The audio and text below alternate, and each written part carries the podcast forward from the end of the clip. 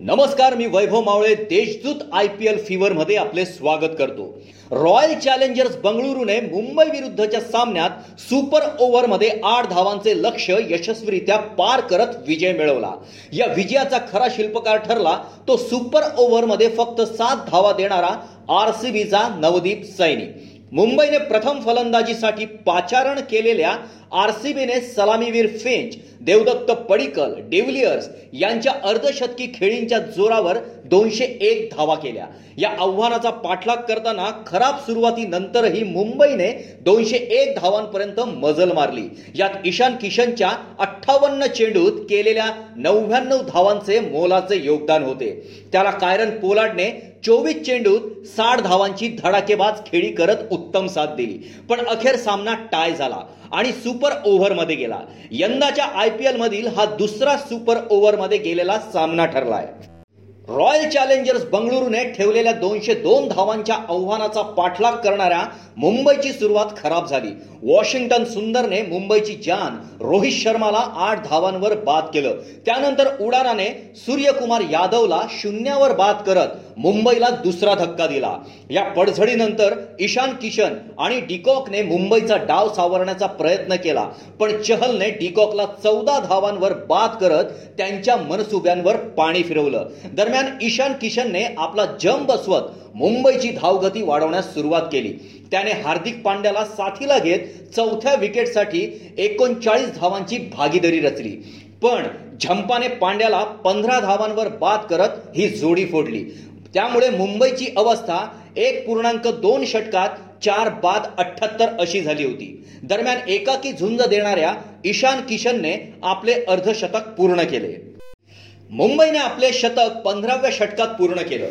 त्यामुळे आता त्यांना उरलेल्या पाच षटकात मुंबईला विजयासाठी नव्वद धावांची गरज होती. आता कायड पोलार्डने आपला गिअर बदलत फटकेबाजी सुरू केली. यामुळे आरसीबीच्या गोलंदाजांवर दबाव निर्माण झाला. याचा फायदा घेत पोलार्डने सतरावे षटक टाकणाऱ्या झंपाला तीन षटकार आणि एक चौकार मारत सत्तावीस धावा वसूल केल्या. यामुळे आता टार्गेट अठरा चेंडूत त्रेपन्न धावा असे झाले होते. पोलार्डने आपला धडाका कायम राखत वीस चेंडूत अर्धशतक ठोकले. त्याला ईशान किशननेही फटकेबाजी करत चांगली साथ दिली. त्यामुळे मुंबईने सामना बारा चेंडूत एकतीस धावा असा आवायकात आणला. परंतु एकोणावीसावे षटक टाकणाऱ्या नवदीप सैनीने टिच्चून मारा केला. पण चौथ्या चेंडूवर किशनने षटकार मारत गणित बिघडवले.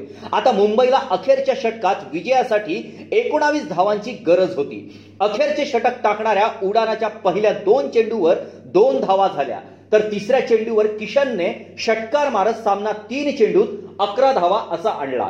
त्यानंतर चौथ्या चेंडूवरही षटकार मारून हे इक्वेशन दोन चेंडूत पाच धावा असे आले. पण पाचव्या चेंडूवर उडानाने किशनला नव्याण्णव धावांवर बाद करत मुंबईला मोठा धक्का दिला.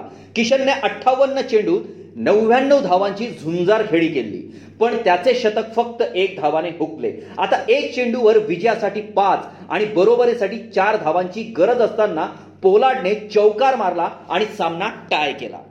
यंदाच्या आय पी एल हंगामातील दुसऱ्या सुपर ओव्हरमध्ये गेलेल्या सामन्यात मुंबई इंडियन्सने नवदीप सैनीने टाकलेल्या षटकात पोलाडची विकेट घेत सात धावा दिल्या.